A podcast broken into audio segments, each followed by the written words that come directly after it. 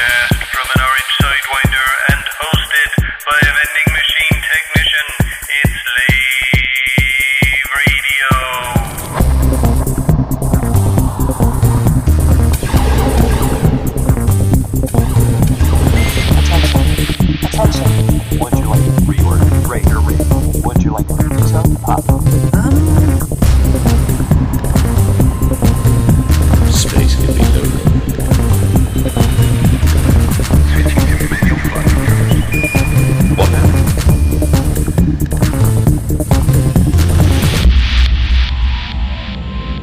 Greetings, Commanders, and welcome to episode 94 of Lave Radio, the show that talks about the universe of Elite and the fantastic community that surrounds it. I'm your host, second technician Fozza Forrester, and joining me in the orange sidewinder for this episode are the wonderful head of station archives, Mr. Colin Ford, Good evening, everybody. head of station entertainment, Mr. Christopher Jarvis. Good evening, folks. And finally, we have an interloper that has come on the show to help us all out for this particular episode. Uh, Andrew C., otherwise known as Commander Spike and Commander Hutton Truckers. Hello, Andrew. Greetings. Greetings, sir. How are we? I'm absolutely marvellous, thank you. Excellent. Well, thank you first of all for coming on the show. We are going to get into a little bit of a discussion around the um, the background simulation of uh, Elite Dangerous, and uh, we had to pull in the ringer. We, we we read the update from Michael Brookes, and it, you know there was just no getting around it. We had to bring in a ringer to help us understand what the heck the bearded one was talking about. So uh, before we get into any of that, let's have a quick update on what people have been doing in and out of games, starting with Mister Jarvis. Yeah, well, I've been. Uh, you'll see tonight, actually, if you're watching the Twitch stream. Uh, I am out in a place called Bernard Connolly. Bernard Connolly. Co- Colony. There you go. Isn't he a comedian? It's just a puppet. yeah, absolutely. um, and I'm in a system called IOTA Horologii, uh, basically because I am deep in um, writing uh, Escape Velocity Series 3 now, uh, and I've found that the best way to actually kind of location scout the character's ongoing journey is I have to actually fly it and I have to go to the places. So I have um, sort of moved over to using Elite Dangerous largely for my sort of route plotting um, largely because to do it in Frontier, um, I, I find I find Frontier Elite. I don't know how I ever used to play it because now I just find it really hard, and I find now I can't even jump from one system to another without just getting killed en route. Um, whereas in Elite Dangerous, I can actually sort of jump around and um, look at stuff, and so I'm using the um, Frontier Elite Two naming conventions for places uh, where there are consistency issues that come up. If you look up Bedaho, for example, in uh, Frontier Elite 2 and then look it up in Elite Dangerous, even though the system is still called Bedaho uh, and the planets are largely the same, the actual names of them and the names of the space stations have changed in the 50 years since uh, Escape Velocity is set. So uh, that's, That's, not that's, what a, a, a brothel planet, is it? Just out of interest. Bedaho, no. Bedaho is the place where if you eat the indigenous food and drink, you gradually turn gold. Oh, really? which is why I love it. So that's where the gold skins come from. And I did, I, even though they haven't featured yet in Elite Dangerous Fiction, uh, I'm gonna, I'm gonna, I'm gonna out him. I did actually. I messaged um, Michael Brookes ages ago, and I said, "Oh, I noticed that on the." Uh, um, description for Bedaho, it doesn't mention the gold skins. Are they still canon? And he said, Yeah, yeah, they're still canon. Great. awesome. They are now. Yeah, absolutely. So Just, just making sure, are we? Yeah, and uh, so yeah, I've been doing a lot of escape velocity stuff, and I've got, I've almost got the first two episodes completely written. Um, I've discovered there's some stuff in episode two that's going to have to get pushed into a different episode because that episode's running a little bit too long for the things that I really need to happen in that episode. So there's some other subplots in that that are going to get pulled out and put elsewhere. Um, and might mean Kurlek gets his, gets a whole episode to himself at some point. Um, and I've also been I've been playing Chaos Reborn as well. And I've, do you know what? I don't know if it's an update. I've just suddenly got a lot worse at Chaos Reborn. I don't know what's going on. yeah, I've been on. following some of your updates and stuff in the chat channel, and you do seem to suck over the last couple of weeks. Yeah, do you know I've, Well, I'm- not suck. You just you seem to be having the worst run of luck, shall we say? Considering it's a random dice sort of uh, game, you do seem to be rolling some really bad spells. I know I cast a spell at ninety eight percent and it failed, which was really upsetting. Is that not just the point where you have to pack up your toys and go home? I mean, surely. I, do you know what? I didn't have a single unit on the board, and my opponent had like four. And I was thinking, I'll go for a goblin, and just to make sure, I'll boost it to ninety-eight percent. No, you can't even have a goblin, Chris. That's uh, that's.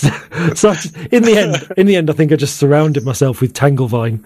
Um, just tried to hope that something good would happen, but it didn't. Um, yeah, and I, I was looking You at my stats uh, since recently the server criticised- reset. You haven't recently criticised Julian Gollop or any of his design decisions or anything like that. He's not just looking down on you Yeah. and saying, "I'm going to screw you over, Jarvis." Chris Jarvis base If- if chance play- minus fifty percent. Just about to say that. Yeah. And yeah, I don't know what it is, but basically my stats. I mean, stats don't lie. Since the server, since the stats reset, I have zero wins. I haven't won a single game since the um, the full release. So I, I- you know, and I'm and I'm actually really struggling to complete the um, the single player realms. I don't know what I'm doing wrong, but I am just sucking really hard at this game at the moment. Um, so they've announced some new um, some new spells and some new creatures. So there'll be a whole load of new ways soon this month that I can continue to suck at playing the game, which is good. No, okay. Just quickly, what what uh, what have they announced? New spells and new creatures. Uh, there's no more detail in the top of your that. There's a there's an update in game that says there are new speeches, um, new creatures and new spells coming. Um, and yeah, that's basically everything I know. Frankly, Okay, fair enough. Not a problem. Um, what are you cruising around the galaxy and seeing as you can't fly your uh, your Merlin? Uh, I've got an Asp Explorer now. I actually finally upgraded out of my um, Cobra Mark III uh, and bought myself an Asp, which is really nice. But I keep getting caught out by the slightly slower deceleration of the Asp compared to the Cobra Mark III. So the number of times I've smacked into that little conning tower that's next to the landing pads is just ridiculous. Um, and the first time I landed, tried to land on a planet that had what was it? It was 1.1.6 Gs. It was. I just smacked straight into the surface because um, I was really impatiently pointing at the ground and using my afterburners because I'm like, what? I'm two minutes from the ground. I can't be bothered to fly for two minutes. So I was just afterburnering towards the ground. And then I realized when I tried to turn around and slow down that I couldn't. so patience is a virtue when landing on planets, I think is, Yeah, gravity sucks. yeah. Absolutely. okay, Mr. Ford, what have you been up to, Wee? Oh uh, well, in game, uh, I've I've finally got the the big red python up to a, a spec that I am quite happy with, and I'm now beginning to take on um, other individuals who who have who are on my kill list. So uh, if you've killed me in the past, you better watch out. Uh, out of game, uh, I've been far more pleasant, and um, I've been working with Dave Hughes for the last four weeks or so um, with his uh, Elite Encounters role playing game. Uh, and looking to see whether or not we've got overlap with the miniatures game that I was working on at uh, Fantasticon. And the good news is is that there does seem to be an awful lot of overlap. And uh, what we've been doing, is we've been uh, collaborating a lot on getting the elite miniatures uh, and the and his ship to ship combat compatible, so that if you wanted to, you could uh, basically uh, either play the miniatures game, or if you're playing the RPG, you could integrate the miniatures game into the RPG combat if you needed to. Uh, and so far, so good. Um, I think Dave is very pleased with the progress that we're making. I'm I'm quite happy about it as well, and hopefully we'll be starting to play test probably around March. We've got a few little niggles to sort out, and I've got a few more miniatures to paint. But apart from that, um, progress is good. Okay, so, So- is this going to be instead of um, a uh, a way a mechanic of doing that within the role playing game itself? Because I know that Dave was actually working on a way to do uh, fighting in ships as well as No, no. walking around. The, the, basically, when it comes to ship to ship combat, you have a choice. You will be able to either uh, play it narratively, which is basically um, uh, you and the GM are deciding uh, how the roles are running, how you describe how the combat is going. Uh, you know, in your typical GM fashion, uh, your, stand, your, your standard role playing fashion. But um, like in past role playing games like Star Wars and uh, Star Trek, you have the option of using miniatures and a miniatures war game with some rule changes to the miniatures war game, which will allow you to play your characters as one of the ships. And that's the kind of model that we've gone for. So um, if you go to ship to ship combat, it's up to you whether or not you want to go ahead with the, the narrative version or whether or not you want to break the models out. And uh, uh, yeah, that's that's mostly what we'll leave up to the players to decide. Cool. So you say you're going to be sort of playtesting March, April sort of time. Does that mean that you should be up and running by uh, by LaveCon? Um, well, actually, I mean, well, I'm hoping so. I'm hoping that we get something together by then. I know that um, on Sellerson's uh, Twitch stream and on his uh, YouTube channel, if you go see that, you'll go see the latest updates on the RPG. Um, he is giving himself a soft target of having the RPG ready for LaveCon. Right. Um, which is uh, which will be either I think it'll be the ebook version. So yeah. Oh, and if anybody's asked, made some requests for Sellerson, I advise you get in contact with him because if you haven't been in contact with him, he's um, he might have forgotten by now. So you know you've got to flag up the fact that you wanted a hard copy or something deaf like that. Uh, but um, things are, I, I, think, things have been quite helpful over the last month or so. Um, he, he said that um, he's managed to do at least six months progress in the last four weeks with the work that we've been doing together. So I feel quite uh, good that we've made some decent progress. Great stuff. Brilliant. Okay, uh, Andrew, what have you been up to? Maybe actually, why don't we uh, why don't we just sort of back up a bit? Why don't you give people a little bit of an overview as to uh, what sort of role you play within the game, how long you've been playing it, were you there from the original Kickstarter, what sort of ship you fly, and what you're involved in in game. Oof, okay, um, been on since day two of the Kickstarter after uh, various sort of pledge levels and going up and up. Ended up being a member of the DDF and then pledging for my son to have an account and getting him up to premium beta access. So been playing since yeah since right at the very start. Um, at the moment, I am flying around in a Fer-de-Lance. That was a re- recent acquisition. I've actually grown to quite like it. I've just got I parked a Python up that I didn't really like for combat. So the stuff we're doing in game at the moment is a lot of combat stuff. So the Fer-de-Lance is is turning out really really good. Um, anything I do a bit of everything in game. I don't sort of don't just do combat or trading. I sort of mix everything up. If I find I'm getting a little bit bored of doing one thing, then I'll just find something else to do and go and try something else, basically. Uh, I've got. Uh, I do play a second account. So for the Hutton Truckers, we created, we bought an additional account so we could create the private group, and then I used that account when I was doing the Sagittarius A run in my main account. I when I got bored, I would play as the Hutton Truckers account. So he's just been upgraded to do some mining in a Type Seven, which I hadn't tried before. So he's parked up somewhere trying his hand at mining. Cool. Okay, and you mentioned the Hutton Traffickers. What's your uh, involvement with that bunch of uh, reprobates? um, it, it started sort of by accident. I mean, it was all from LaveCon last year, and when sort of sort of conversation started around that, and then sort of David started off with the rare item um, for, for the Hutton mug rare item being created, and I just messaged David via Facebook just saying, "Have you looked? Frontier have said they're doing they're doing stuff about player groups. Have you thought about doing something for the Hutton Truckers?" And he and then he goes, "Welcome to the Hutton Orbital Truckers political information team. That is you and another commander called uh, Russ Pitcher, who's a friend of mine, uh, Commander Evenstar, and that, that's how our involvement started. So, so I uh, help guide some of our actions with, with regards to some of our sort of taking over um, system attempts, ably assisted by um, a team of spies that have uh, five or six of us at the moment that they go around and gather loads of information. So all of the stuff that I'm going to be talking about tonight is basically off the back of all of their hard work that just makes me look quite good. Great stuff.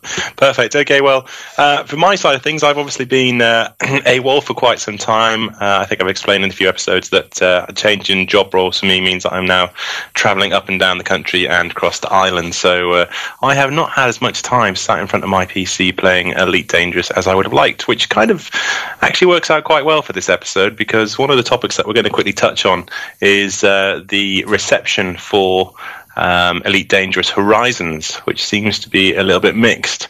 So um, hopefully, you guys on the show can actually sort of bring me up to speed with what stuff I've missed and how this stuff is actually going down. So. Um, without further ado, let's quickly jump into uh, into that particular topic, um, Elite Dangerous Horizons, and how it's being received. Uh, Mr. Ford, what's your experience? How do you feel about Horizons, just quickly? And then what sort of reaction are you noticing out there on the interwebs? Well, at the moment, um, I'm actually quite chuffed with Horizons, but then you'd probably expect me to say that. Um, admittedly, um, I think the reason because uh, um, that I'm still chuffed with it is because I don't play it as much as a lot of other people. Uh, so everything that I'm doing at the moment is still brand new. I've got missions types that I've still got to try. I've got um, new worlds to explore, and I must admit, when I'm coming in and landing on a planet, I don't, f- or driving around with a buggy, I haven't got bored of that yet. I've, I mean, I've, I've been driving around picking up materials and things like that, and suddenly realised, hang on, I've been doing this for an hour. and didn't realize. So, you know, if, if I'm kept interested with that, um, I don't think I've got the same uh, frustration levels with it, so that uh, a lot of people I've noticed have uh, flagged up. Okay, so are you like myself? Are you one of these people that has sort of the lifetime expansion? So you basically got Horizons free of charge, or did you have to fork out cash for it? No, um, I got the uh, the free of charge upgrade because I think I think everybody in didn't everybody in Lave Radio get that. I think I think we were all we'd all back to that level anyway.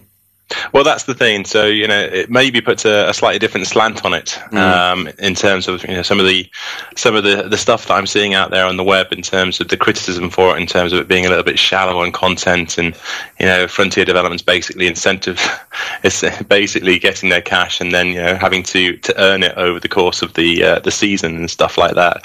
Um, if you haven't paid for it, like most of us on the show haven't actually paid for it, we're all getting it as part of our initial contributions. It, um, yeah, it might be hard for us to actually be uh, overly critical of it. Um, Jarvis, how do you feel about it all?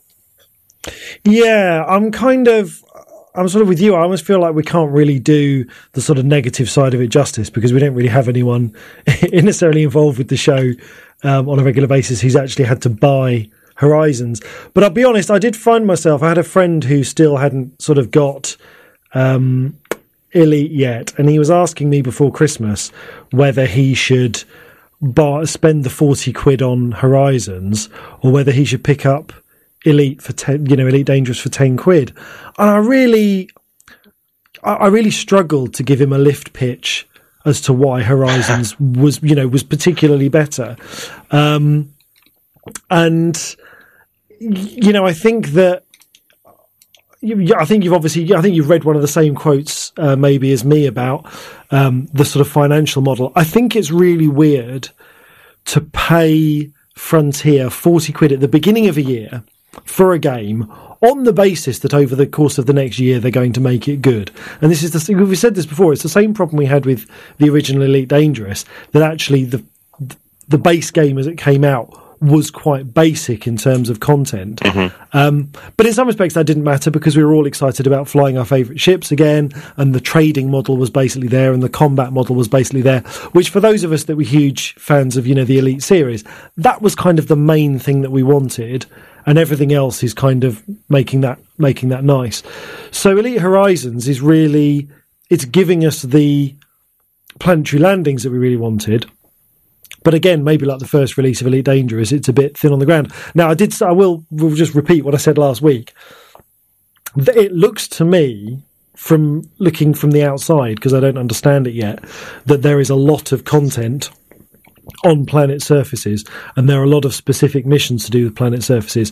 And I don't, I don't think I fully understand it. And I think if Frontier are bad at anything, It's signposting. it's, it's the unidentified signal sources all over again. They are very bad at signposting where the gameplay is. Um, and I think there is a lot going on in all those different kinds of surface installations and um, oops, I do that. And uh, you know, there is a lot going on. There is a lot going on there, and I think a lot of people don't necessarily find it. Um, but I do agree with the. I think the number one most helpful comment on Elite Horizons on um, Steam basically says, you know, it's a great game, but it's really it, in some respects it's stupid to give Frontier forty quid at the beginning of the year and then expecting them to spend the year fixing it. And someone earlier on this, the Skype thread was saying to me, you know, is it not the same as a season pass? The thing is, with a season pass, there is a contract there and there is a promise of delivering content throughout the season. Whereas actually, this promise isn't quite the same. It's 40 quid for a game that isn't quite finished. And Frontier have said, yes, we're going to be adding to it throughout the year.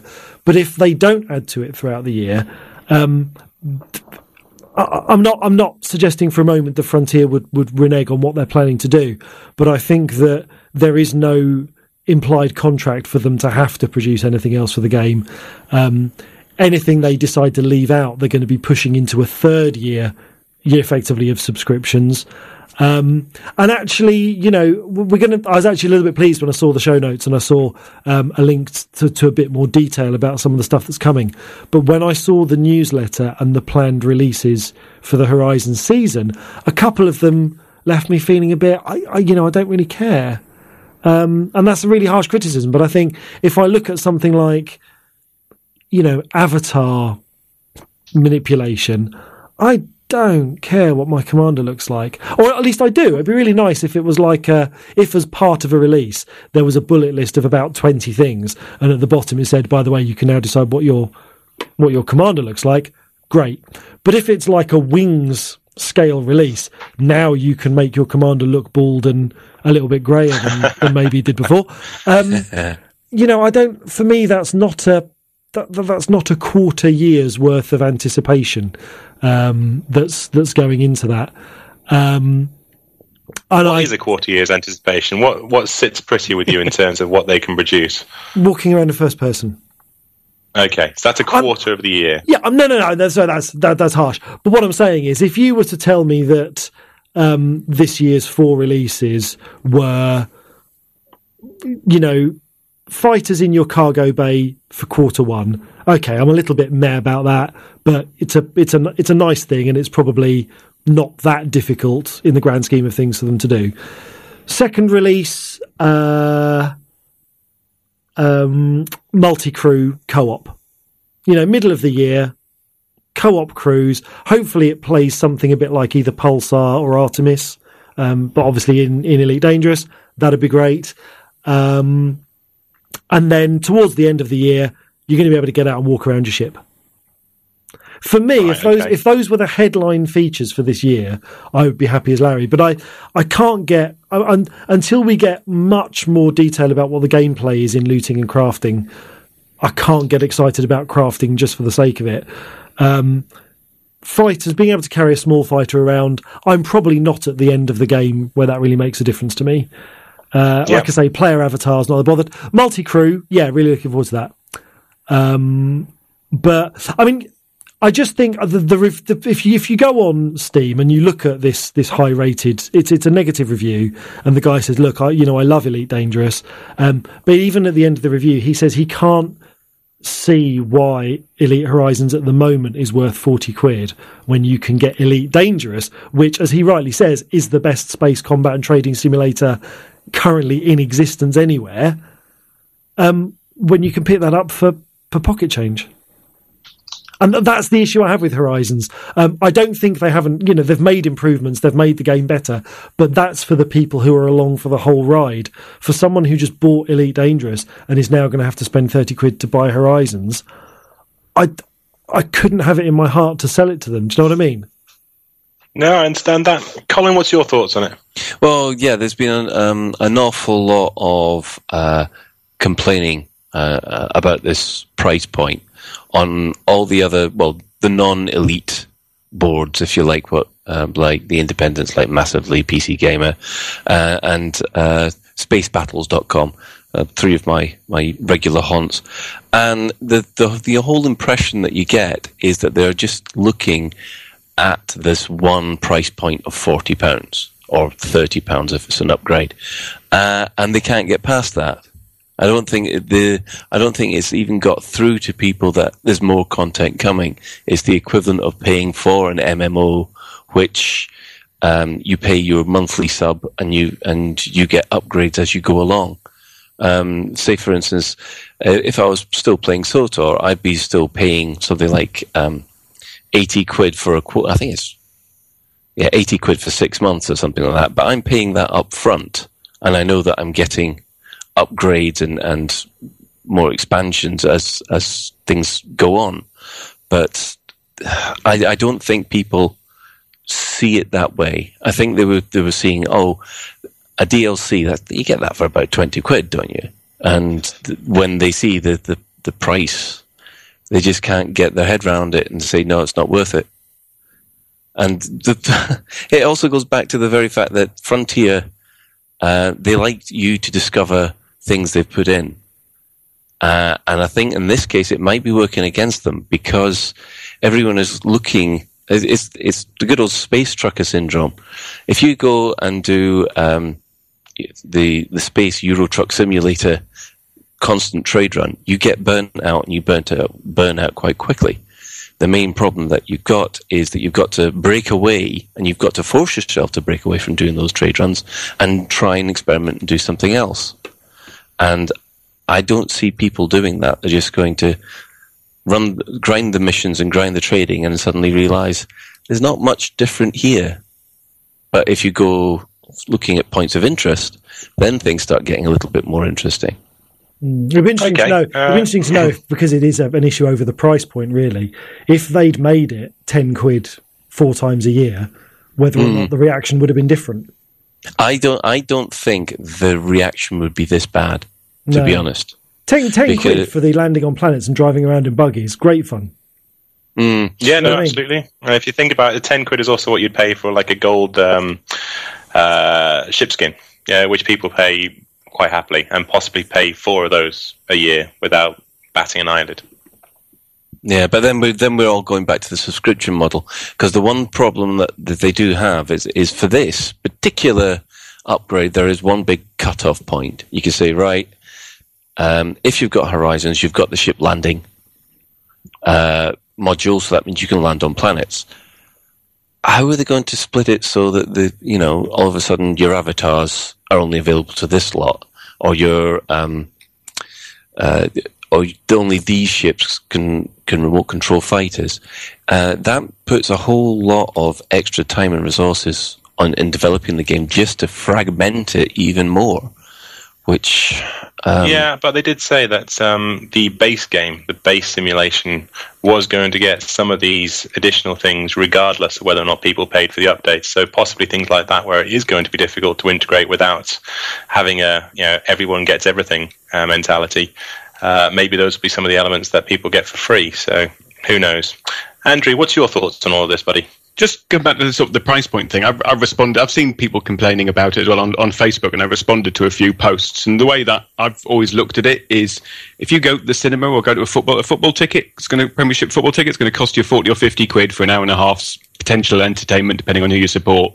Whereas, like, for, for, for, for- I mean, I, I support Newcastle, so, so it's, it's definitely not good value for money. But from an, from the league point of view, if you if, if you look at how many hours you play a, a year, and if you're paying forty quid for I mean I mean now they're giving us this, the the stat in so you can see how many weeks and hours and stuff you've played and it's quite bad if you sh- show your wife you don't want to see that.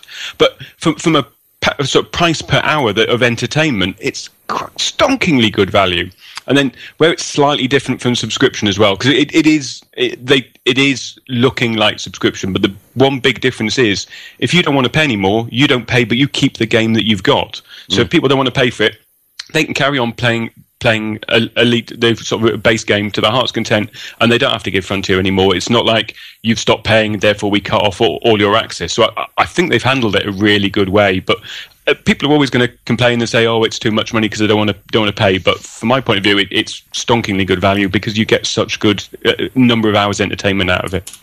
No, I I think the main problem that people have got though is that um, the the main problem is the new players who are coming in for forty quid. Uh, yet it seems that people who are upgrading are having to pay thirty quid. The the difference is, I think, a lot of people who are um, paying for the Horizons upgrade feel that uh, a bit hard done by because they they think, hang on, that I I paid almost forty quid for this game. How come all of a sudden I'm having to pay another shell out another thirty? So that's seventy quid I'm having to pay out. Yet Mister Newbie here comes along and he can get the whole lot for forty. But I, I think that was a. That's just a. a t- I think that's a. And I don't think they handled it brilliantly, but I think that's that's a timing issue of the purchase. I, I know they adjusted the prices as it got closer, so it was the full price, and and then as as it got closer to when the other one was going to launch, it's like it, they warned you that you can pay this much extra now and, and start playing the game now, or if you want, you can wait two months and you can pay forty quid and get everything for forty quid and not have to pay that extra. So it it, it, wasn't brilliant, but they people they did at least let people know. Look, if you want to wait, wait. That's absolutely fine. You can have it for cheaper. But if you want to play now, it is going to cost you a bit more because you're playing now and not waiting two months. Mm. Well, and all I all I know from uh, watching the uh, from the most of the message boards, the in the, the kind of people who have bought Elite uh, and not actually uh, season passed it like we have, or got the lifetime pass, they seem to be thinking, right, okay, I'm going to stick with the base game for the moment, Yep. and I'm going to see whether or not it comes up in a Steam sale quite soon. I, and I go back to um, agree with what Jarvis was saying before when he was chat, chatting to his friend. I, I would struggle to say what's currently in Horizons that, that makes that extra money worth it at, at this point in time. Now, I'm sure we we've seen it with the, what they did with the base game. The base game is now fantastic. It improved massively over its first year, and I'm sure they'll do the same with with, with Horizons. But yeah, so I, I, I agree. I think people probably will be waiting and see if it goes down in price later on in the season. I mean, isn't the problem we've got with this game is that, yeah, it it is so vast. It is trying to be something for everybody. Um, that they're always going to have some damp squibs out there in any season. So last year, I mean, for me, CQC was a big bucket of meh. But you know, I could see where people would like to, you know, like to engage with that. Um, likewise, power play for me was a big old bucket of what the hell is going on with this. Know, those were two elements that for me gave me no extra enjoyment to the to the game at all. Added nothing really to the game universe for me. Um, it's going to be interesting to see what comes out in Horizons. I mean, if it's just prettifying, prettifying, that's not a word. Prettyifying, definitely not a word. Enhancing. Um, enhancing your avatar and playing dolls with your avatar and putting makeup and yeah, I did all of that in Eve, you know, um, and it wasn't much fun then either, you know. So that you know, as Jarvis says, if that's going to be another quarter's worth of updates, then that goes on my, my meh list, unfortunately. Um, but the multi crew thing, the multi crew thing, I think from Horizons could be the real sort of standout feature. It does something that we haven't seen in any other previous uh, iterations of Elite. It's done, doing something we haven't seen really in any other sort of space simulation. I know Star Citizen are talking about it, but if they get that right, um, then that could potentially be, you know, the season, you know, justified there and then. So, um, anybody got any more things to add on this before we move on uh, with the rest of the show? Well, I was just going to put one final point in, and that's that it's not just these big updates that are coming. We've had all year uh, little refinements, little changes to um, the system, to the user interface, um, which uh, you know to the mission system, and uh, and and and of course there's always in the background this big plot that's going on. That uh, you know the uh, well, what was it? The unidentified artifacts and things like that. That's all happening and bubbling away quite nicely in the background, and a lot of people are just ignoring that. But we know it's there, and we, that will come into play, I think, and be more noticeable this year. Uh, I, I think I do genuinely think that um, there's going to be a lot more going on than just those big four updates that mentioned in the newsletter. Okay, that's interesting. Well, the um, the other thing, obviously, again, I have been out of the universe for a long time, so coming back and doing, you know, doing a bit of prep work for this show, there seems to be an issue, and again, this could possibly feed into uh, the, the the content that's going on with Horizons and landing on planets. But there does seem to be an issue out there at the moment with uh, some bugs in the game, and specifically around missions. What's going on there? I was just going to say, we, so we've in the tracking of the missions that we've been doing to, to to help with some of the work that we're going on, we've definitely seen issues with the multi-part missions. So where it's pick up this and then you, you go somewhere and then it gives you the second part to either go and get something else and take it somewhere else. We've seen um, an issue, quite quite an issue with, with some of those where the person you're meant to meet just doesn't turn up in the second or third part of the mission. So we've actually told the guys that are working on some of the background stuff for us to actually just ignore those missions for the meantime. So that, that's what we've experienced so far with them.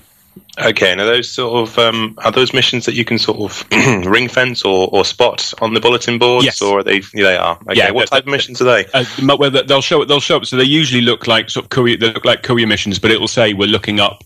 We're, we're looking for a reliable commander to go and deliver to this. You'll get more information when you get to your destination. So they- they- they're easy to spot, and we, we we're just just been leaving those alone for the last couple of weeks. You'll, Okay, you'll also notice on the icon they've got a number of dots underneath.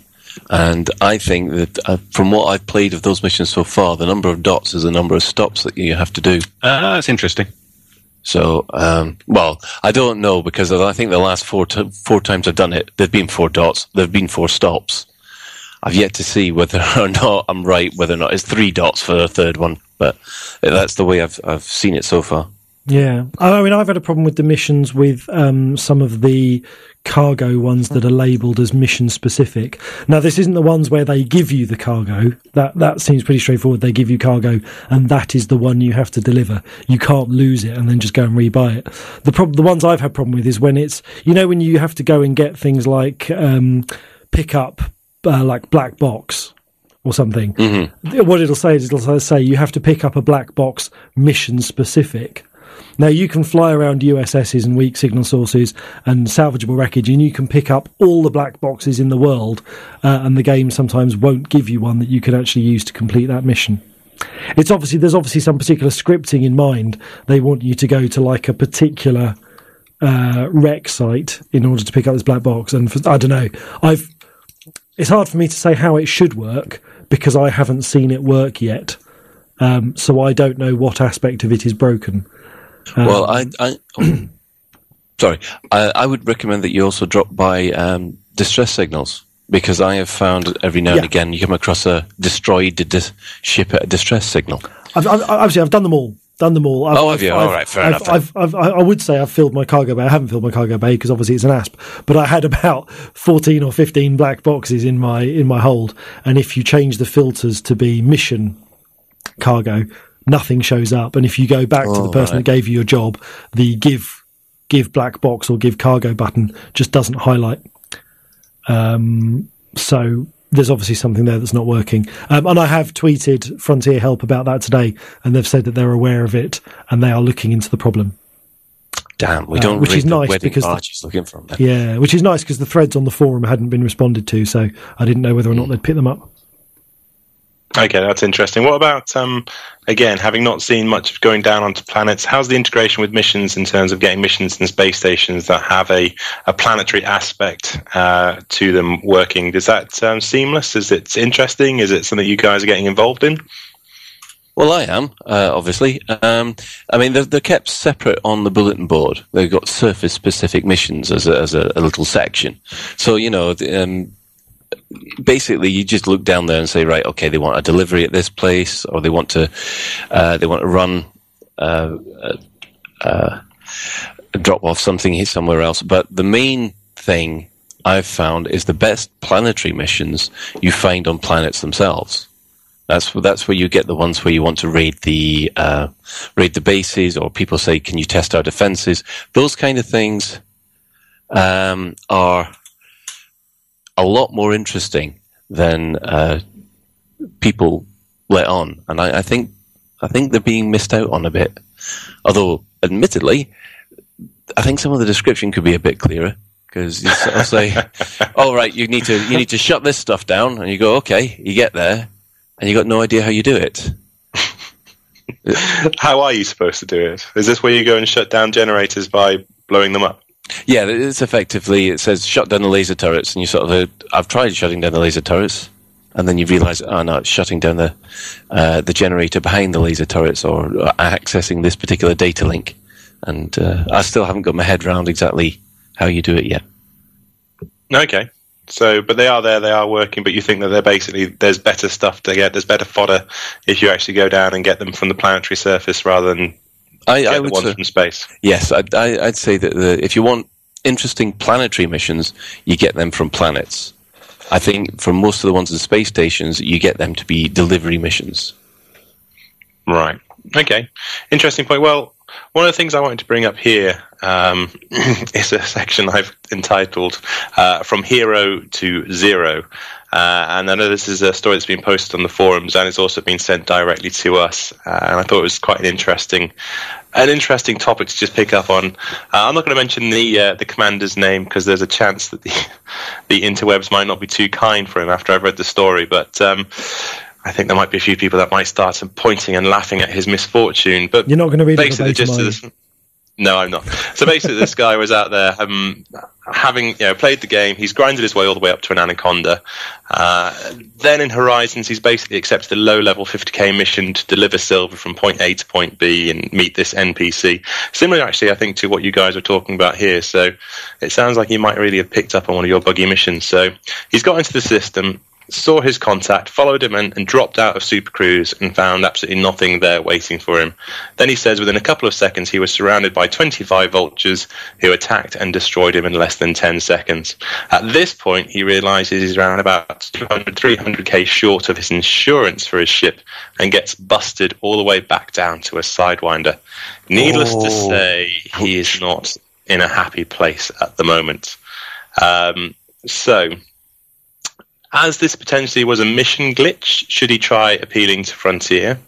Um, with 25 vultures for a 50k you know, uh, worth on the mission, is it the fact that the mission was out of balance completely?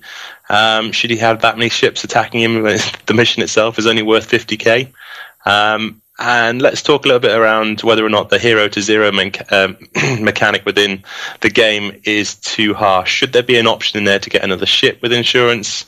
You know, maybe something slightly less than the one that you couldn't afford.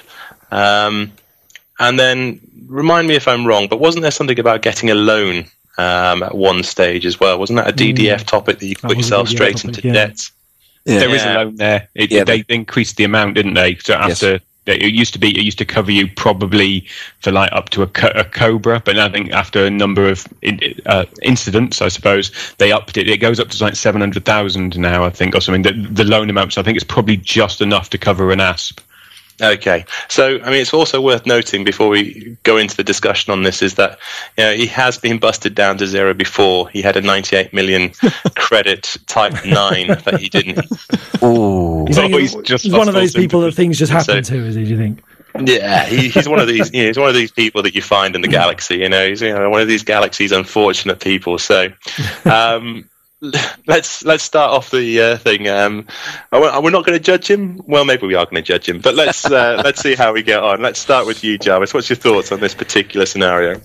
Yeah, I mean, I don't really have any comments on the mission. Um, I I do find it very strange that the game that if you don't make your insurance for a big ship, that you get busted all the way back to like the starting ship. And and, and I know that the standard internet response for this is don't fly without insurance. But if you think about it, if you get killed with enough money for your insurance, and then you buy your ship back, you then might not have enough money for your insurance because you've just paid it you're still going to have to go out and fly. You're still going to have to do missions. So there are always going to be scenarios where you have to make back your insurance money. No, I mean, not always, unless you, you know, unless you always make sure that you have twice as much insurance as you possibly need. But I think in any scenario where you say you have to fly with insurance, it's it's not always possible. But uh, one of the things that the, this guy said was a real problem about getting the money back is that because he is has high like elite levels in combat and trading and all the other things, having been in a bigger ship, the game treats him as if he's like a dangerous commander. but he's in a sidewinder. So the game is throwing enemies at him that he should really be in an anaconda to take on, and he's finding that he can't leave a station without getting destroyed by NPCs because he's just not in a big enough ship. And th- you know that is a problem. But I, I do also think that it's it's very strange that you can't. Um, uh, it's very strange that you you you have to. It's it's either all or nothing. What I'd like to see is three options. I'd like to see you be either able to um, get your ship back, or uh, go for the free sidewinder. Or the other option, of course, is seventy five percent. So, like you know, you have an option where it says, "Okay, we'll give you we'll give you credits to the value of seventy five percent of your ship." Now, that means if you've just lost an anaconda and you can't afford the insurance, you're not going to get straight back in an anaconda, but you're going to get back in something that's the tier just below that's going to enable you to work your way back to it you know, without too many problems. And I think for, for me, that would be the way to go for this insurance problem because I can't think of any other game which dumps, unless it's like an Iron Man mode, there's no other th- game which is going to drop you all the way back to level one. Because if you think about like an, an RPG or an MMO or something, if your character dies and you lose all your equipment, it's not really an issue because you've still got your player skills. So you've still got your character skills. You've still got your levels. You've still got, you know, whatever else you've got going on. Oops, a daisy. Oh, never mind. So I'm just blowing up my ship. Um, you, you- you're about to watch me lose my ass but not have the insurance for it. Um, the There's irony for you. yeah, yeah, yeah, absolutely. Um, where, but the thing is, in that game, so you can go and buy some equipment, and it will be your it'll be your your character skills that save you, and you can just buy rebuy some stuff. But if when you died in an MMO, you lost all your kit and got dumped back down to level one, you'd be very unhappy.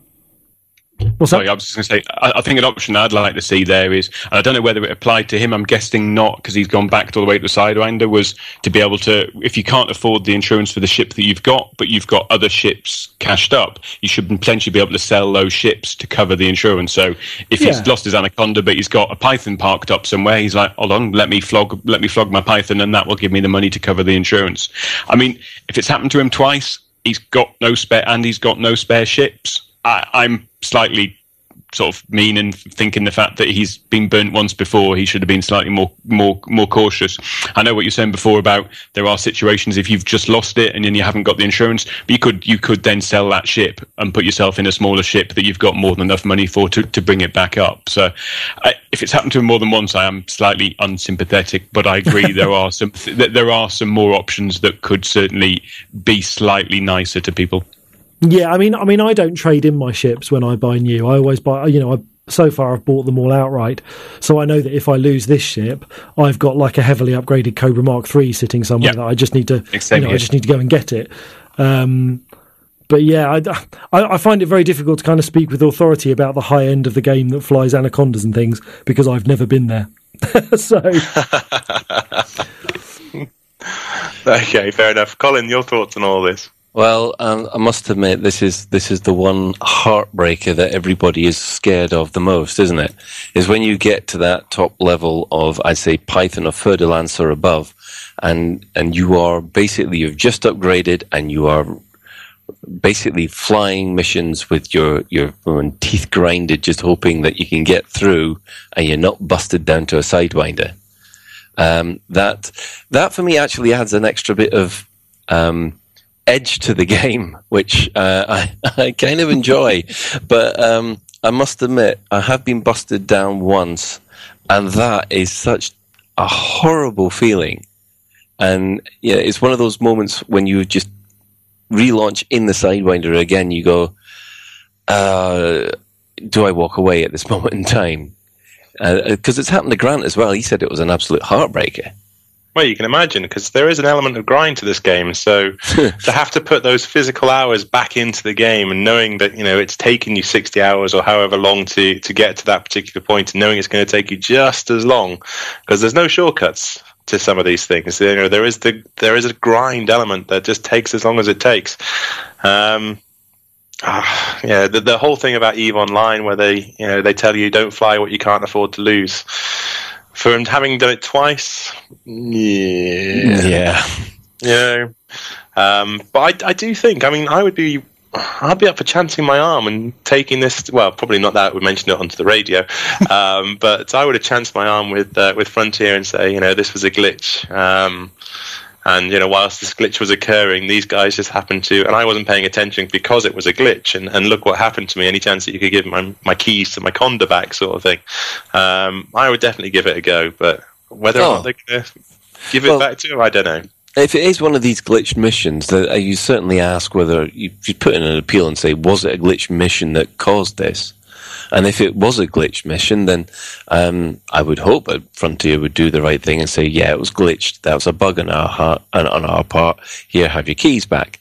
But if it was one of these sneaky missions which um, I've dropped into, and all of a sudden I think, oh, gold canisters, I'll go scoop one of them. and oh, what, what, what are these anacondas doing? I, I agree with Colin's point before, though. Just uh, it's slightly unrelated, to, but about flying with knowing with, not having enough money to insurance, and also flying without shields, which I've I've done no, knowingly uh, uh, earlier earlier on in my pilot's career when you're you're trying to trying to get that extra bit of money, and it certainly does add a level of excitement that doesn't exist in the game in any other way because you know you're gambling everything on just just trying to maximise that, that that trade run, and it it, it, it it is quite exciting. Don't quite think I'd do it out in my um, A spec Fer-de-Lance though. No, No, wear, your, wear your brown pants. In fairness, I think most people might have had that experience when they first got into the uh, the Type Nine, because obviously in the Type Nine you could make yourself a, a lot of extra money. I think I probably did about five or six runs in the Type Nine without any insurance. But the problem with the Type Nine is it doesn't handle like any other ship in the game, and when you're scraping it off the docking ports, knowing that it's not insured, suddenly the whole you know that pressure of docking that we haven't really seen since the original Elite back in 80, uh, 84 suddenly comes flooding back to you, and you start getting these sweats on and thinking, "Christ, 96 million credits worth of stuff," and I'm I'm scraping it across the top of this docking port. So no, I agree. The uh, the flying without insurance and flying without shields is definitely one of those wonderful, unique sphincter twitching moments that the game has for us. So. Um, but okay, let's leave that there. Let's leave our, that commander and his misfortunes to one side and, and move on to the, the main topic of the show, which is the dev update that has come out from the wonderful, hairy Mr. Brookes. Um, and this is all around the, the background simulation. Now, obviously, you'll know that this show is all uh, assisted with the Hutton truckers. Um, so we've had some experience of getting involved with you know, having a having a minor faction and trying to uh, trying to flip some systems and doing some various things for the for the good of the the group. Um, but the one element that has always bamboozled, baffled, completely and utterly confused the heck out of me as we've been trying to do this is what the hell we're doing it for. Or, or let me put it a different way. What the hell are we doing that's going to have any effect on the game. This whole sort of background simulation that Frontier tell us is running there and doing this. Yeah, as always with Frontier, it's nice and clear and everybody understands what the heck's going on and it's all well documented. Or maybe not.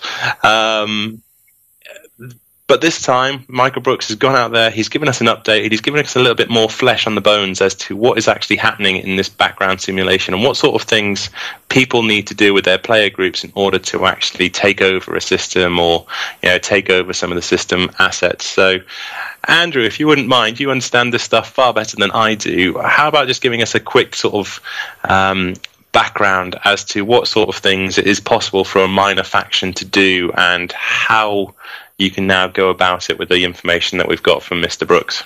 Yeah, so okay, so it, so you can so player groups can so can contact Frontier and, and request to have um, a minor faction um, created, which was what we did for, for the Hutton Truckers. You pick sort of um, what type of group, so what sort of legal state you are, whether um, democracy or anything like this. You pick a system where you where you want to be your, your home base, which station you'd like.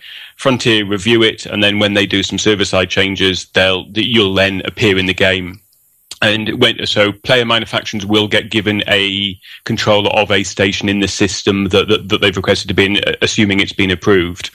Um, so from there, you are depending on what system you're in. So if you look at the minor factions in the system panel on the right hand side for the, when you're flying through a system, you'll see anywhere from sort of three to seven. We think the maximum is.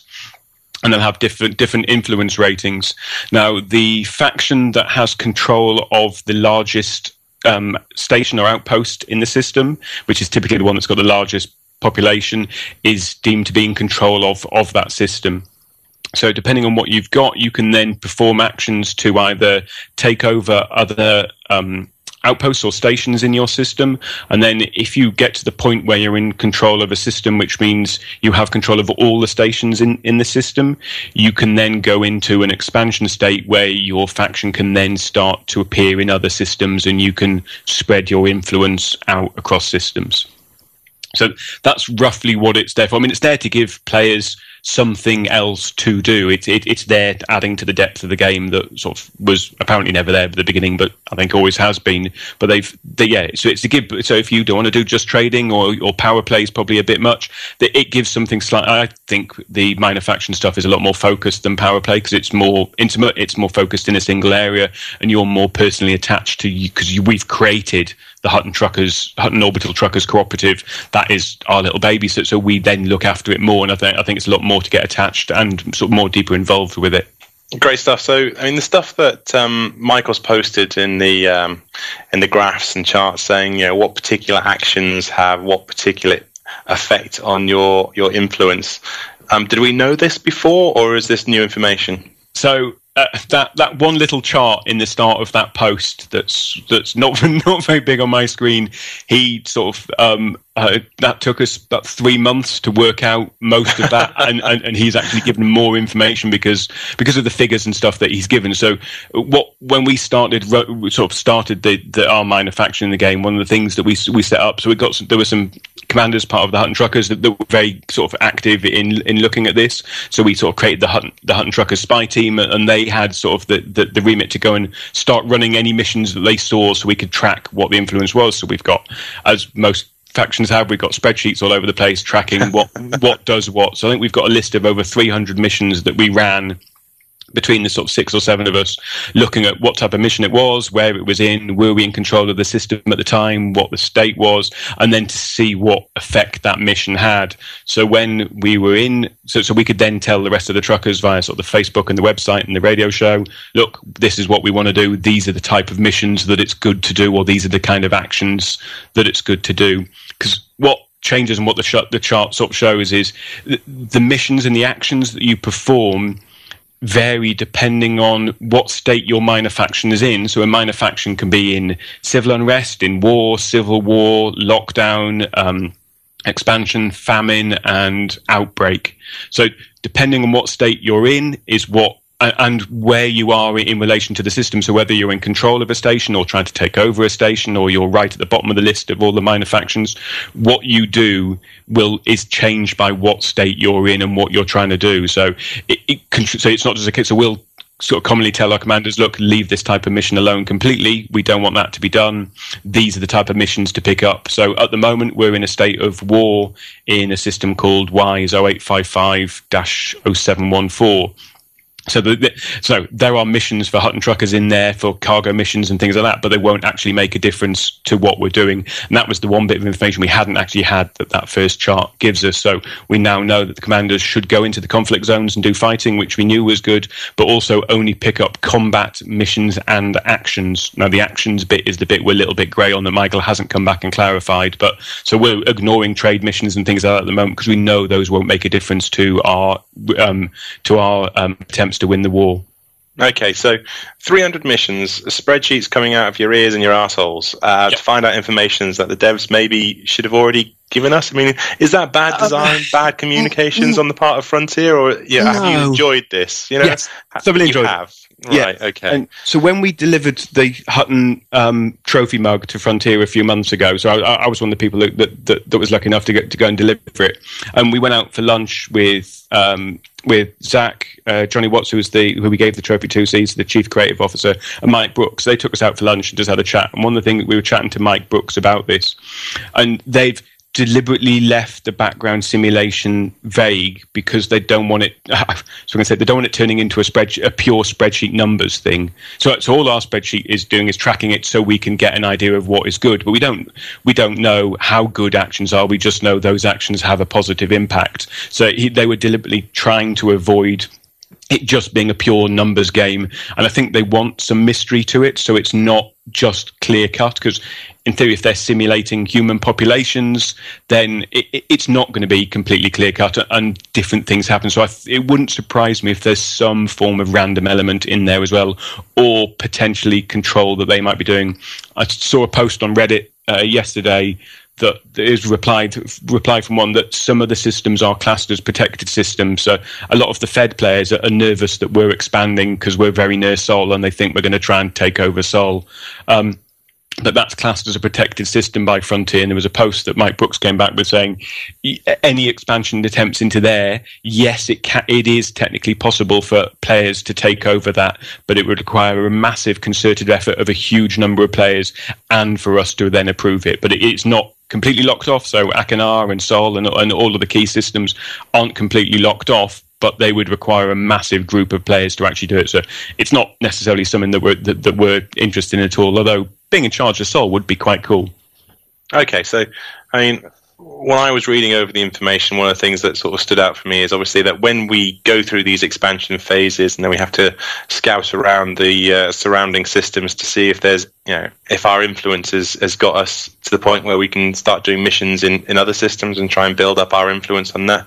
That jump from um, system to system seems to be completely random and potentially can jump us into a system, as Michael Brookes was saying it, that you know it could possibly be very very difficult um, for us to keep. So it could be part of a a faction that is completely you know the diametric opposite to Yep. what we put down. So if we've put down you know we want to be democrat uh, democ- a democracy and we go into either an anarchist system or you know any an imperial system, you know actually trying to hang on to that system would take a ridiculous amount of resources and effort on our part. You know, and is that is that a good thing? That random element that we suddenly appear in that system, where actually tactically, if you were thinking it through, you would never have chosen to go into that particular system, let alone have to fight and then keep it. What like the system that we that we expanded into? Like the system we're in at the moment, yeah, It's even, absolutely. wor- it's even worse than Alpha Centauri. So it, it's not quite random. So what we've been able to work out from speaking to other, because there are o- o- other player groups doing what we do, but have got have been doing it for much longer. So we, we've been chatting to s- s- some other groups that have got are already in control of, of eight systems to get get some information from them. And there was a great po- post on the forums by uh, a gentleman, a commander called Walt. I can't remember his surname. Who, who there's a, if you Google uh, back, uh, Elite Dangerous background simulation to minor factions, it, there's a great forum post with a lot of lot of information in there. It, you can control where you go into ish, but it requires a hell of a lot of effort. So, what it looks like, what we know, or what it appears to be, is you go into the nearest. It, it picks the nearest systems first, and no, no one's expanded more than a thirty light year range from what we've been able to work out. But it bases it on uh, near systems and the number of factions that are already in that system. So if a system's full and we think the full limit is seven minor factions, then you can't expand into that system. So one of the Uh, advanced techniques that I've read about and probably requires a hell of a lot of effort is if you want to control where you, where you go to, you start supporting other factions in other systems to expand. So these could, in theory, be player factions, or they could just be NPC factions, and you help them expand into the systems that you don't want, and therefore you block that system from you from being able to expand into it. So you help. So if you see if you see a, there's a system near us that I'm sure we'll get next. It's called Luhman 16. It, it's even worse than the other two systems we've got. But if we if if we got that one blocked by helping other minor factions expand into that one and they had the maximum seven, then we couldn't expand into that. So you can, in theory, control. Or, uh, I don't not accurately control, but you can certainly influence where where you will turn up to next. But I think that requires a huge amount of concerted effort of of monitoring all of those systems. I mean, we have stats on the nearby systems, on traffic reports to help us try and tell if new players are coming in.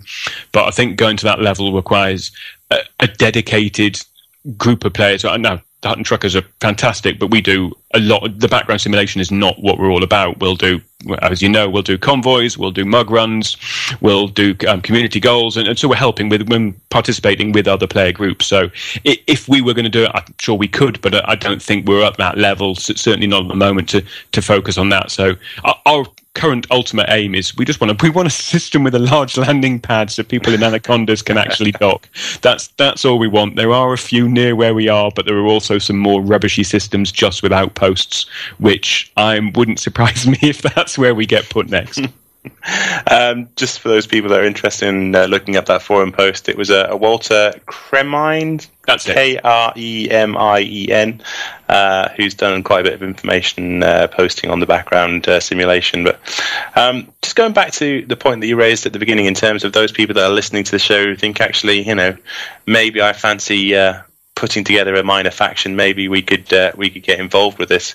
Um, what sort of criteria do Frontier Developments have to accept or reject an application? Do we know that information? Yeah, yeah. So I sent them. Um, I haven't got it to hand, but it was just a literally there was an email to I think it was like to community or groups at front at frontierdevelopments.co.uk. Um, there was a forum post um, by uh, Zach and Ed on it of, of, how to apply, but they they want a, a name of your faction, um, where you want to be based, what kind of sort of government you are. So. Um, uh, democracy, um, anarchy, whatever you want, uh, whether you're aligned to any of the mate, not powers as in power play powers, but whether you're aligned to the Feds or the Alliance or um, the Imperials, and then a description of your group, because that that description eventually w- will appear in the game if someone clicks on the minor faction, uh, and where you want to be based. They then review it. I'm guessing on depending on where you are, they'll they'll talk to. It wouldn't surprise me if some of them go up to Mike to Mike Brookes's level to look at see if it's going to have an impact on what he's got planned for for, for the on, ongoing background story. I'm sure with ours going into Alpha Centauri, it's like, well, they're close, they're close to Sol. Is that going to be an issue or not? We're, also slap bang in the middle of all all three powers in power play, which causes us causes us some issues. So the, the requirements are relatively slim. I mean, ours went through quite quite quickly. I, I, think Frontier wanted us to do one just after the stuff we did with um, all the sort of the, the Hutton Mug community goal and stuff like that. So it, ours went through relatively quickly. I know some others have had back and forth conversations, and a couple of others seem to just got ignored. I think Frontier might have actually lost some of those requests because I saw an email asking for them to be resubmitted. So there are loads. There are people that are much more expanded us. I know in the last newsletter they listed all the ones that have got eight or more systems and hinted yeah, I saw that, one of yeah. those might be turned into a power. They, I think that's not an automatic process. I think that's definitely a a, a decision by Frontier, and they manually will will, will, will turn that turn a faction in, into a power. They haven't given any guidelines or rules over what it is, so I think it's their sort of arbitrary decision. I mean, looking at this as sort of a, a, broader picture for those people that aren't getting involved with it, uh, experiences with um, yeah, the likes of Eve Online, for example, this is all starting to sound a little bit like big player bases and you know lots of people trying to flip systems and blockade systems. Is there anything that people need to be concerned about in terms of if frontier developments decide to take this you know further? I mean, what sort of advantages can people have to owning these systems? What sort of benefits can players get by being part of the group? Not not massive, in all fairness, um, that, that, we've seen. So, I mean, you, you become allied with the minor faction, so everything shows green on the radar. And I think you'll get if you and but with any minor faction, not just a player player minor faction, uh, as you build up your reputation and your influence with that minor faction, you'll get access to better and bigger missions. But that applies to uh, whether it's the uh, whether you apply to sort of the big, the big sort of galactic powers of of the Imperials or, or the Federals, or um, you're, working with a minor faction. So haven't, we haven't seen any massive tangible benefits. So if if players don't want to do it, absolutely you don't need to do it. The only thing I would, the only thing I think players potentially need to be cautious of is if you're going into a conflict zone and it happens to be with the, between a so one of the minor powers is trying to take over a, a, a station or is at war with, with another minor faction then just be careful because if you're going into there and it is a player supported minor faction, you may well make sure you pick the right side because you may come up against a hell of a lot of commanders, which which is which is what we've seen recently. So in the, the war that we've going on going on as Wise, there's a lot of commanders coming in because there was a capital ship there. So I think people want to come along and fight for the feds. We're trying to be nice and saying, look, we're trying to we're telling people what we're doing in the in game chat and saying, look, we'll ha- look. You're happy to swap sides and come and fight for us, but if you don't, we will have to attack. We tend to try and strip their shields and then give them another warning. But if they don't, then we will. But it's all in the conflict zone. We we feel as if we're being reasonably fair. And we do try and do it in open all the time as well. So we're not trying to we're trying to be open and let players come in. If people want to play along and come along and oppose us, absolutely fine. I know um, Hutton Truckers is uh, quite sort of multinational in terms of how many different uh, uh, countries we have representing, but that sounds like an awfully British way of doing um, doing combat. No, it sounds so- awfully polite. Well, no. So, so, the, so one of the so uh, Commander Michelle, who was leading some of the charges, she's based in the US, and it, she, she was firing off warning shots and everything. I mean, admittedly, she was quite intimidating because she was in a fully armed cutter. So, if you could come up against one of those, it is sorry Corvette. So I got it wrong. Um, yeah, fully armed Corvette. It is slightly intimidating, but it, it is very multinational. We've got, I mean, people in all regions that we've got. I mean, yeah, all over Europe, uh, Australia, New Zealand. We've got the sort of the night shift that, that covers a large large part of the US. So it it helps being in such a large large group, but yeah, it, it is it is good fun, and we are trying to be polite. If people want to come along and oppose us, there's Reddit posts we see occasionally where people are, are uh, uh, appearing to be intimidated by us, but it's like we've got two outposts in one system, and we can't even take over the third one. So I, I- don't think I don't think that the, the Federation needs to, needs to be intimidated by, by our expansion attempts. But there were a number of number of calls on. Uh, we were seeing a couple of cou- couple of threads on, on Reddit where people are calling ca- calling all, all um, Federation people to, to come and try and stop us. So we tend to jump on those threads and just shout for the mug all over them to see if we can smother them. okay, well let's uh, let's wrap up this uh, this particular topic around background simulation. Is there anything else that you uh, that I might have missed that you want to just sort of uh, cover off? Is there anything for if people want to get involved in it? Is there any sort of good resources that they can go and do? Any videos that you could direct them to? Or So that, that the best place I would start was is, is looking at that forum post by by Walt. It's it's a really good place to start. If you're looking at going at it and seeing what you can do, I, I would if and if you want to do it, our, our would be plan where you pick your system. Don't pick one in the middle of the bubble where you've got all the power play around you and and by so there, there are groups that have deliberately picked um, systems right on the edge of the bubble where they've got low player traffic, so they can get a lot more accurate information because no one else is flying there. So one of the issues with the play model is because people can play in open and we try and do that all the time, but we could be being undermined in solo war and private groups and, and never see those players. So it's quite tricky to work out if our actions are actually having an effect. And I think that was one of the reasons of, of Michael's post was I think they're getting a lot of bug reports and people saying, oh, this is bugged and this is bugged. So I think he's tried to explain look, this is how some of it works, and what you're raising as bugs aren't bugs. You're just you're hitting the game, and someone might be opposing you, so your influence isn't increasing because there's more of them. I, I would like to see some more information. Present, presented in the game. So in combat zones, it, I, I don't think it'd be stretching too much to say, okay, to see how many combat bonds that we've claimed as Hutton Truckers and the other team have. So we could say, okay, we've claimed 14 million in the last in the last 24 hours, but they've claimed 28 million, and then you'd know potentially that you're being you, you actually are being actively opposed by other groups. So that would be a good good ad, I think. Yeah, and certainly Michael said that uh, when Horizon seasons are all sort of wrapped up, one of the things they are hoping to do is that they're not going to really reveal any more detailed information around the background simulation in terms of analytics or numbers, but they are going to try and do something that um, makes it easier for the player base to actually follow what the hell's going on. Um, you know, obviously change the uh, the UI or change some sort of graphics to uh, to represent the data in a way that you know, Yeah. people can actually follow what's uh, what's happening. Which I mean, it's got to be a good thing, right? Yeah, absolutely. And, and if people are interested in it, I'm Commander Spike in game. Friend me, send me some in game chat. I'm on Andrew Craig on Facebook, so I'm more than happy to answer any questions of what we know. I, I'm not pretending to be an expert at all, but we've we've got some data that we've gathered, and we're chatting to, as I said, chatting to other player groups to see their experience to try and work out where the bugs actually are. So hopefully, some of the sort of the groups that are actively working on this can gather some some some sort of data that we can actually give to Frontier to get them to confirm are we just hitting bugs or are we actually just hitting other players but players actually actively opposing us and it'd be good to be able to easily identify that Okay, and obviously, um, you know, Hutton Truckers is the group that uh, Lave Radio is fully behind. How can people join Hutton Truckers if they want to? Looking at the bunch of reprobates on there, there doesn't seem to be any sort of entrance exam. There doesn't No. seem to be any sort of, you know, quality control as to who they, uh, who you guys let in. We, we, we have one very loosely applied rule of you must have at least gone to Hutton once and listened to our radio station while, while you're doing it. But if, if, if people want to join in, so that, that we have a we have a private group in game called Hutton Truckers. So there is a commander Hutton Truckers that I fly as.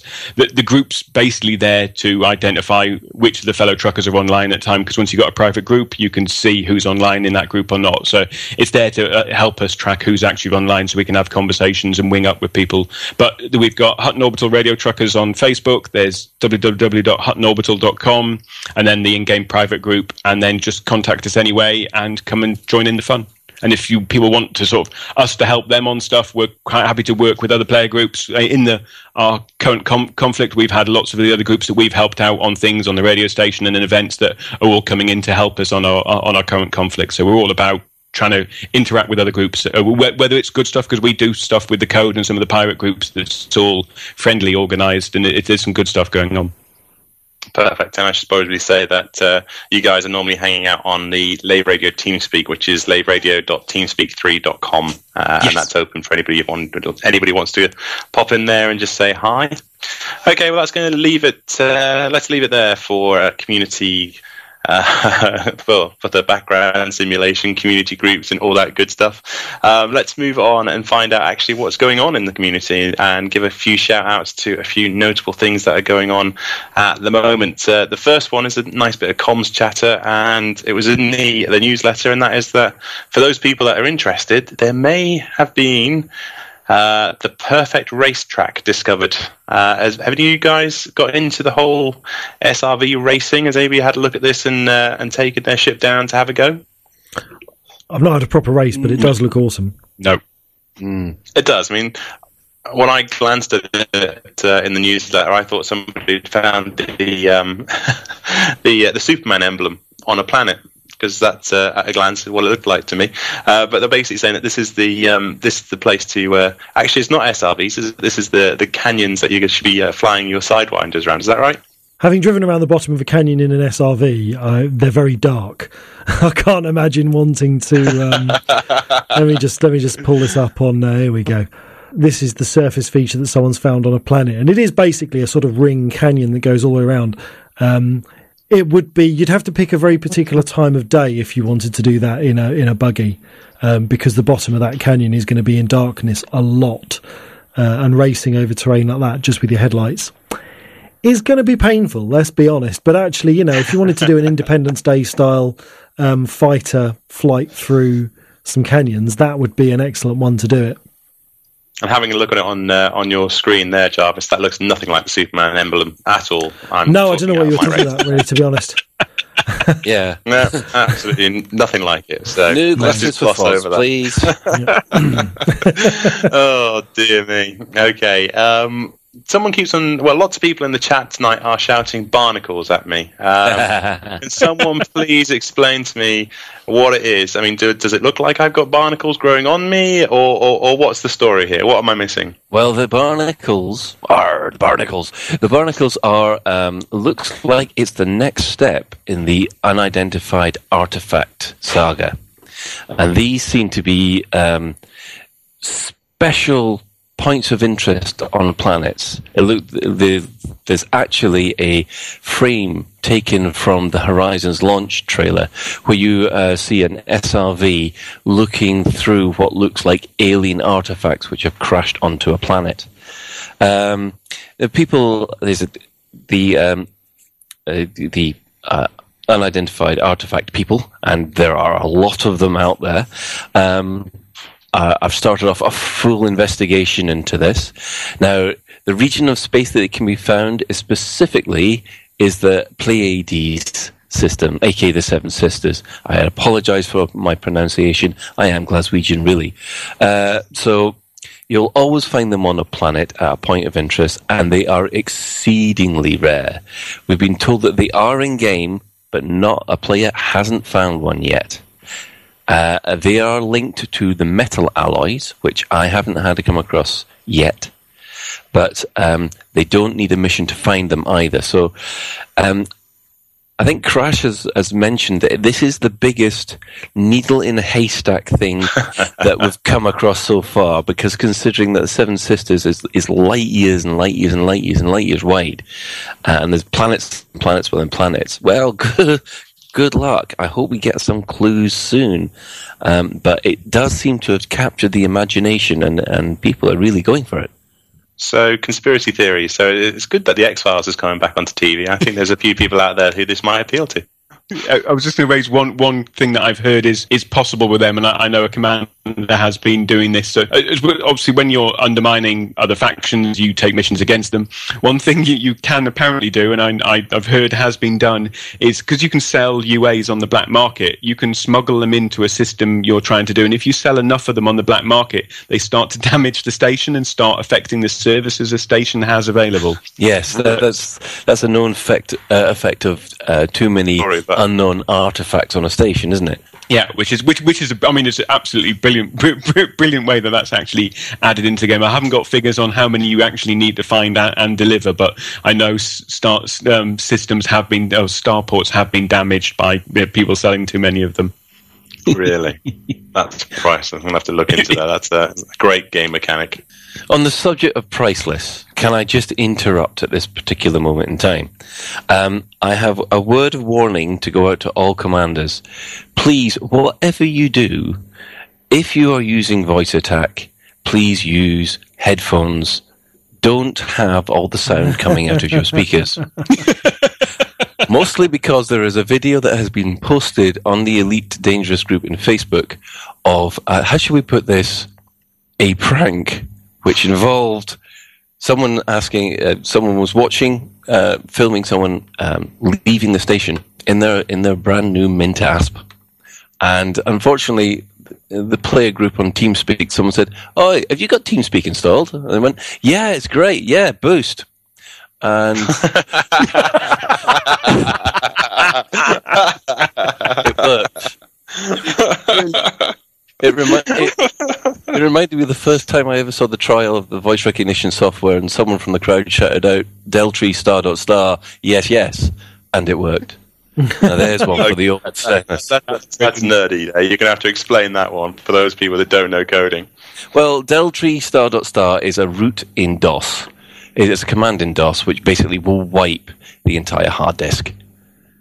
Del tree, as in delete tree, star dot star, and then it'll say, "Are you sure?" Yes, and then there you go. And I'll say Oh. that I'll say that the voice recognition software worked absolutely fine. haven't, haven't we? Uh, haven't we already seen this? You know, haven't people already learnt their lesson? Because didn't uh, didn't the Kinect and Microsoft have this problem where Yeah. people were shutting down other people's Xboxes with certain commands? I'm a PlayStation guy, so I don't know. I, I do Was remember.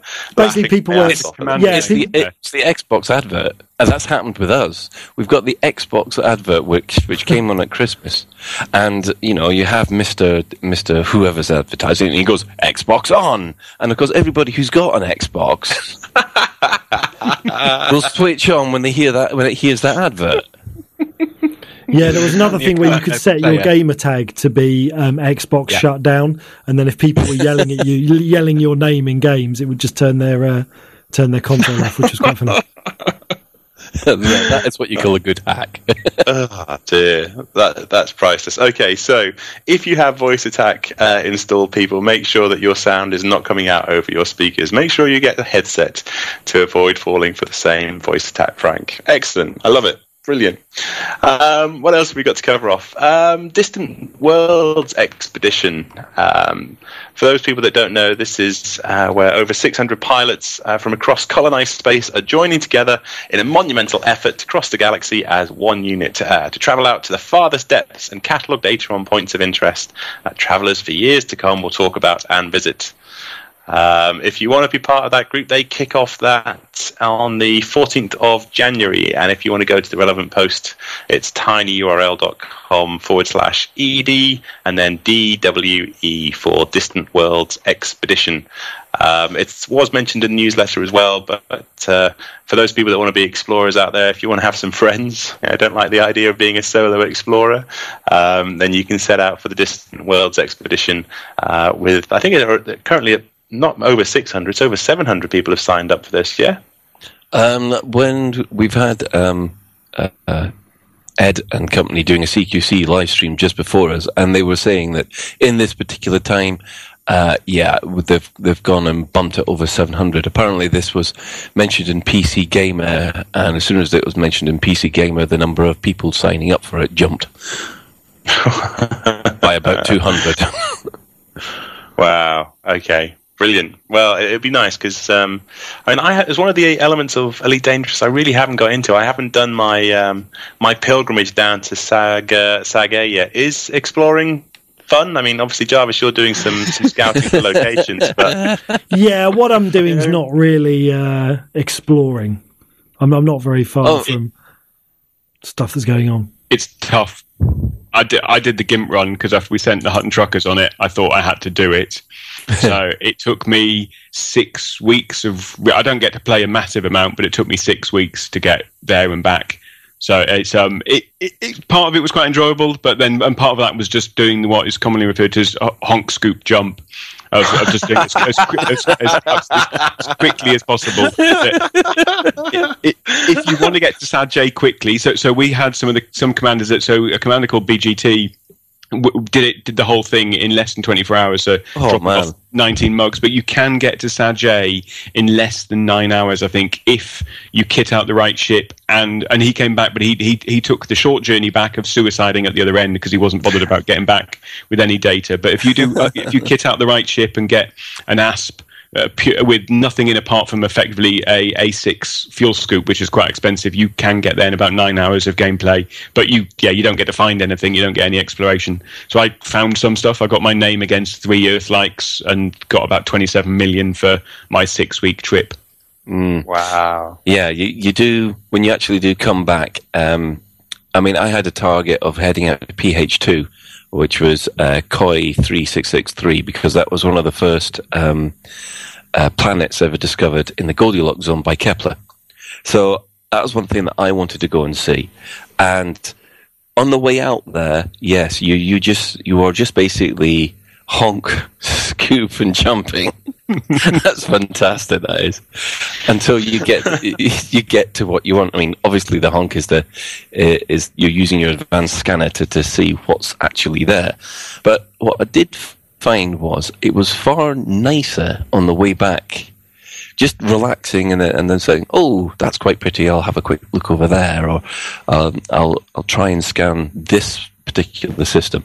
And then, of course, the first thing that you always do is when you look at your um, system map is you, you you're looking for Earth likes. It's the first thing you do. You're looking for anything that looks Yeah. vaguely Earth-like.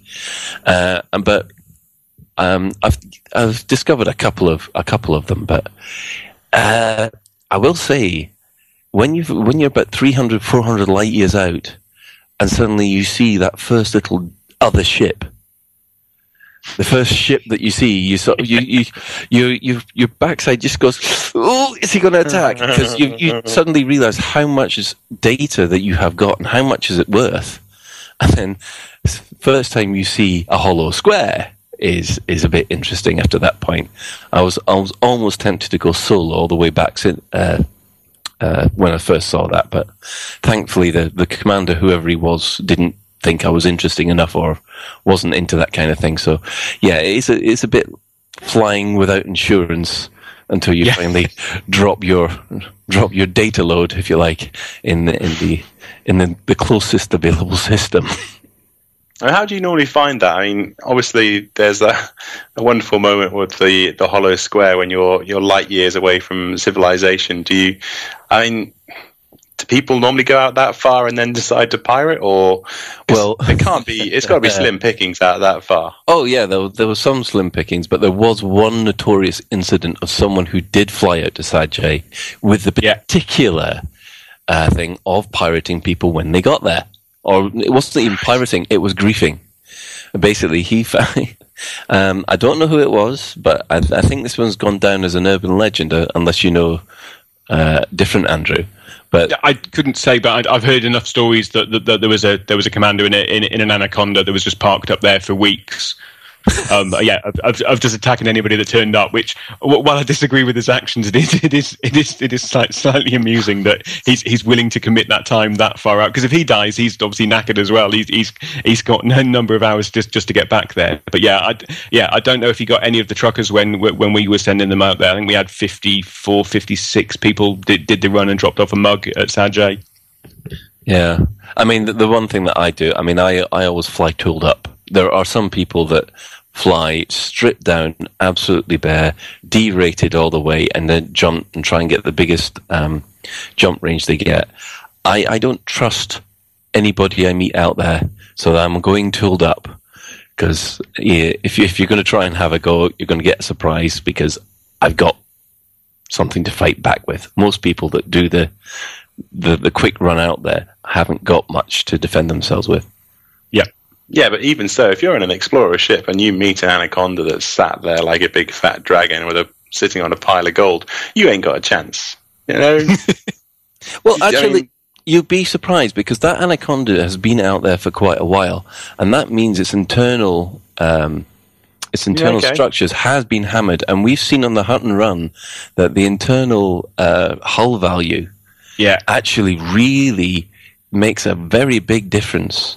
So you can you can hit an anaconda if you get the shields down and their internal hull structure is not that strong, then it crumples a lot easier than it normally would. Hmm. Interesting.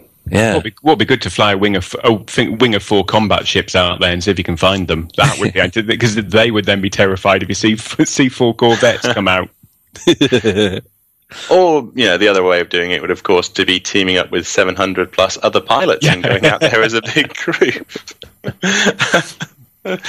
oh dear. So yeah, okay, guys. Again, just that uh, that URL again. It's uh, ed for Elite Dangerous and then DWE, and that'll take you to all the information on the Distance World uh, expedition. Uh, so if you're interested in that sort of stuff, and yeah, it sounds like it could be good fun. Uh, get yourself over there and uh, and sign up. Uh, one final thing for the community corner is the fuel rats. Uh, Colin, I believe you were following this one. Yeah, um, you've got because we're talking long distance.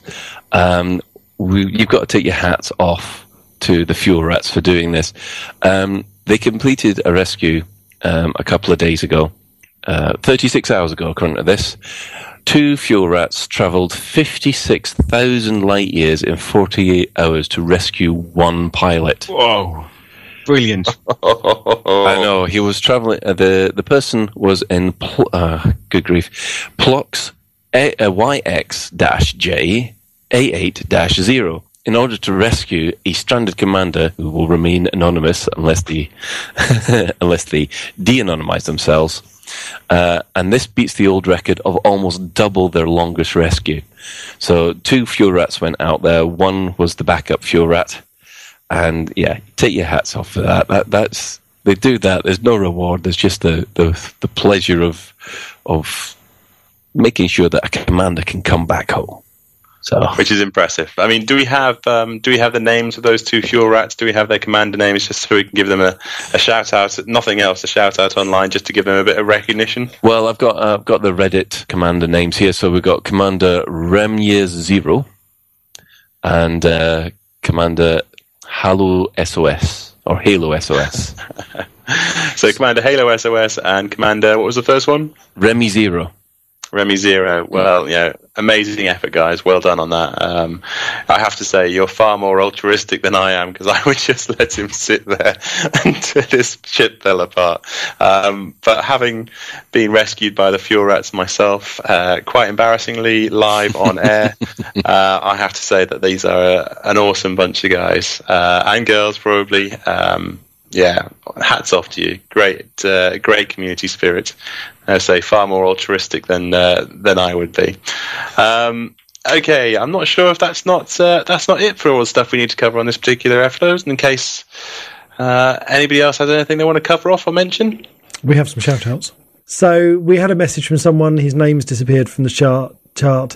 Could you give a short would you like to give people a news report about our faction? So they've made a little YouTube video, uh, which is some kind of it's quite some interesting um, fiction uh, around their faction that they're putting together. Um, I won't go into it because it's uh, an insane little thing to uh, watch. But if you go to YouTube and search for the Conway Report 001 about the player group called Null, I believe, uh, then yeah, go watch that video. Um, The other thing we should probably mention is that uh, Mr. Stabler has also got a Kickstarter. Did you guys mention this Kickstarter last week? I think we did. Well, Mr. Stapler was on it. I thought, Yeah. he, I thought he did.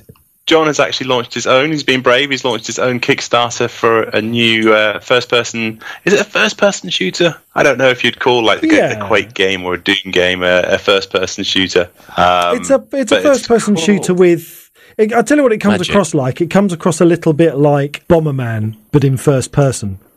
So you've got wizards, and they're kind of lobbing spells at each other and damaging the environment around each other and dropping each other through floors and all, all that kind of stuff. Um, So it's, it's really a first person speller then.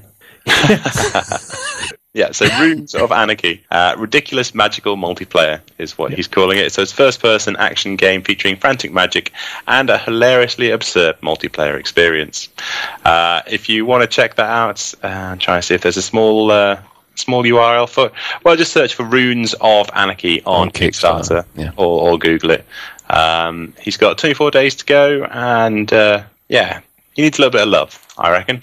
Um, so we need to try and get the word out for him.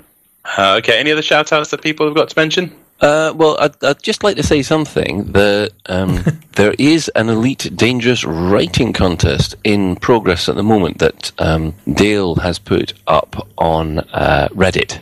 So if you if you go along to the Elite Dangerous Reddit group, you will find as uh, stickied at the very top uh, the Elite Dangerous Writing Contest, which is no more than 600 words. Your story may include characters from the Elite Dangerous lore, uh, but it must be about an original character of your own creation, which could be your commander, it could be uh, any anybody you, you like.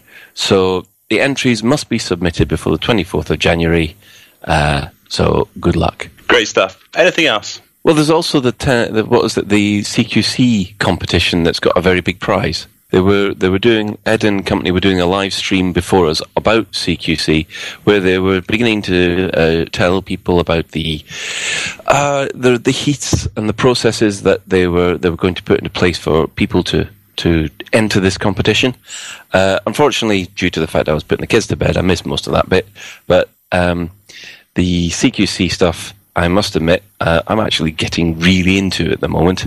But I don't think I'll be anywhere near good enough to enter the competition. I have to say, Colin, as far as Lave Radio is concerned, you have to enter Obi Wan Kenobi. Your only hope. Because nobody else has got into CQC at all. Well, if anybody's watched the last Top Shift video where the where I did take a look at both the new fighters and, and CQC, you'll probably notice that you've got nothing to worry about. okay, well let's uh, let's wrap it up there then. So um, that's it for another episode of Lave Radio. If you'd like to get in touch with the show, then you can email info at laveradio.com, Facebook forward slash Lave Radio, at Lave Radio on Twitter, and if you want to, you can join our Scap. Our Scap, our Skype chat channel by adding Fozzo101 to your Skype contacts. If you like, you could join our TeamSpeak server where commanders from obviously Lave Radio and also Hutton Truckers come to hang out and chat. That's at laveradio.teamspeak3.com. And we record this podcast live on a Tuesday evening at 8.20. That's uh, British time. And it's streamed out on laveradio.com forward slash live. Thank you very much to to Mr. Jarvis, to Mr. Ford, and to Andrew Cray for coming on and helping us through the, the wonderful minefield that is the background simulation. That's it for this particular episode of Lave Radio. Until next time, fly safe. And if you can't do that, fly dangerous.